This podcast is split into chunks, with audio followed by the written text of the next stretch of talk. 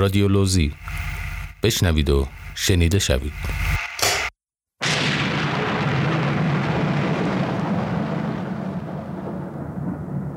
تاریخ را میشنوید. وقایع میدان توپخانه قسمت آخر.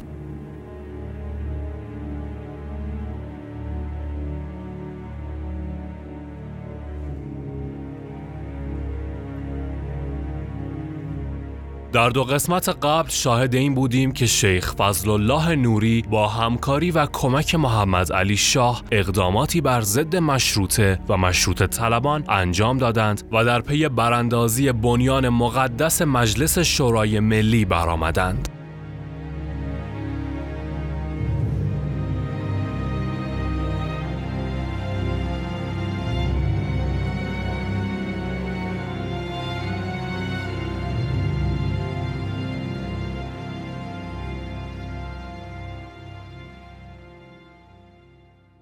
حاج سیاه محلاتی در این باره می نویسد شیخ فضل الله و رستم آبادی و جمعی دیگر از علما که مؤسس این اساس خلاف و خونریزی بودند فورا به میدان توپخانه حاضر شدند. حتی حاجی میرزا ابو طالب زنجانی را هم جمعی از اشرار کشان کشان آورده مخالفت و نزاع علنی شد.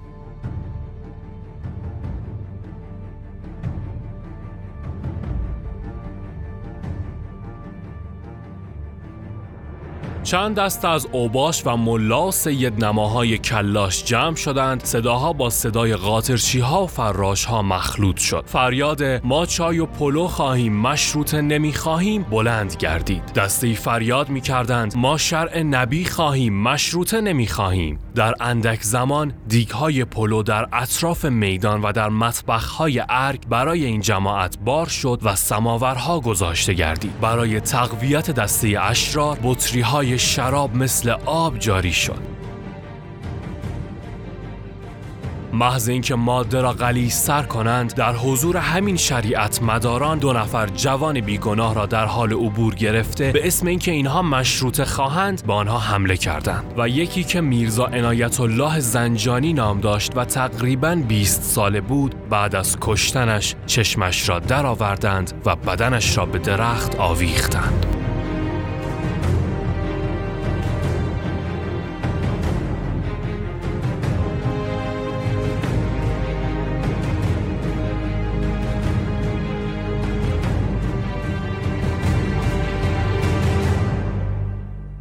احمد کسروی در مورد واقعه قتل میرزا عنایت الله به نقل از روزنامه حبل المتین می نویسد میرزا عنایت الله 700 تومان اسکناس با خود داشت که در میان اوباشان از جیبش درآورد و به بغلش گذاشت. همچنین ساعت او و زنجیرش از زر بود و اینها اوباشان را به کشتن او واداشت. نخست با اسلحه به او تاخته چند تیری زدند و سپس با قدار زخمهای بسیار رساندند. چون او بیجان افتاد فردی پیش آمده و دیگران را به کنار راند. چنین گفت ای حضرات و مسلمانان شاهد باشید و در نزد جدم روز قیامت شهادت دهید که من در راه دین اول کسی هستم که چشم مشروط طلبان را بیرون آوردم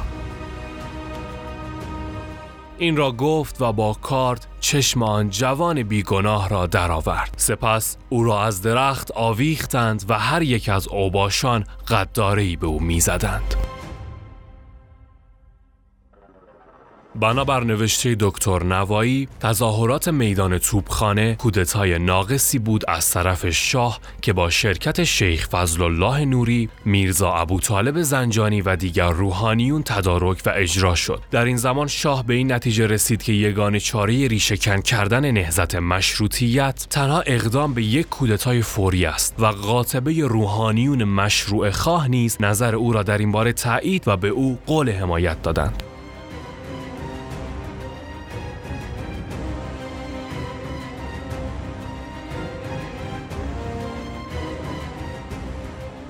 هنگامی که طرح کودتای محمد علی شاه برای سرکوب کردن انقلاب مشروطیت و نقش شیخ فضل الله در تحریک محمد علی شاه به کودتای مذکور و روابط وی با مزدوران خائن شاه فاش شد مجتهد مشهور آخون ملا محمد کاظم خراسانی و همراهانش او را تکفیر و تقبیح نمودند و او را رسوا و بدنام کردند. بیش از یک سال پس از به توپ بستن مجلس و فتح تهران توسط دلاور مردان بختیاری و گیلانی بد نیست از سرنوشت برخی از سران مشروع خواهی نیز بدانیم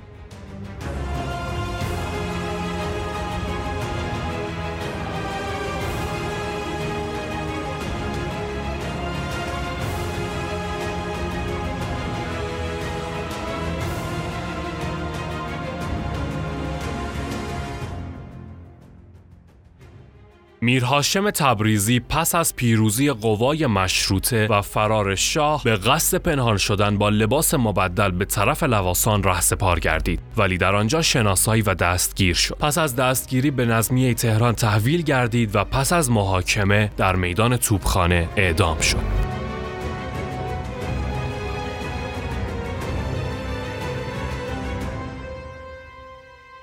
ادوارد براون می نویسد هنگام اعدام میرهاشم مبلغ هزار پوند پول نقد از جیبهای وی کشف شد که دولت آن را ضبط کرد. اگر این مبلغ به تومان محاسبه شود در حدود سی هزار تومان خواهد شد که داشتن سی هزار تومان پول نقد در آن زمان یعنی در حدود هفتاد سال پیش بسیار قابل توجه است.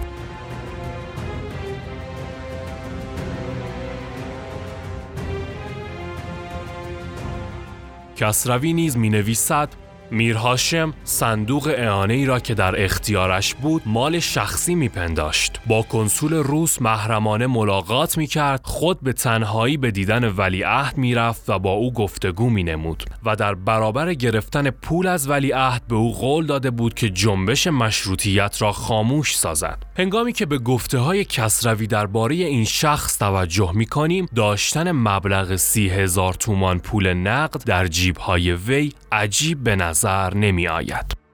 وی در جریان محاصره تبریز توسط عین و دوله خود به مدت چهار ماه با قوای ستارخان جنگید. ملا قربان علی مجتهد زنجان نیز دستگیر و به مناسبت کهولت سن موافقت شد از زنجان تبعید شود ولی نام برده در راه زنجان به محل تبعید درگذشت شیخ فضلالله نوری نیز دستگیر و پس از محاکمه به دار مجازات آویخته شد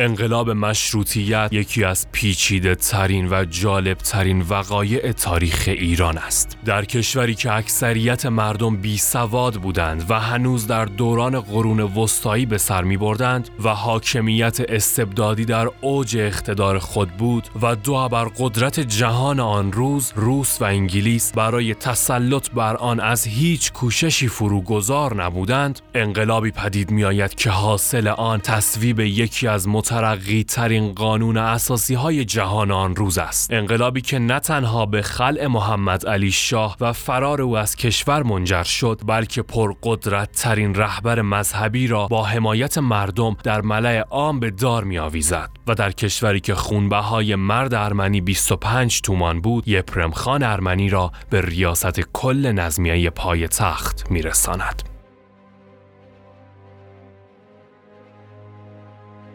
راوی محمد خمر نگارش و گردآوری قجر تایم.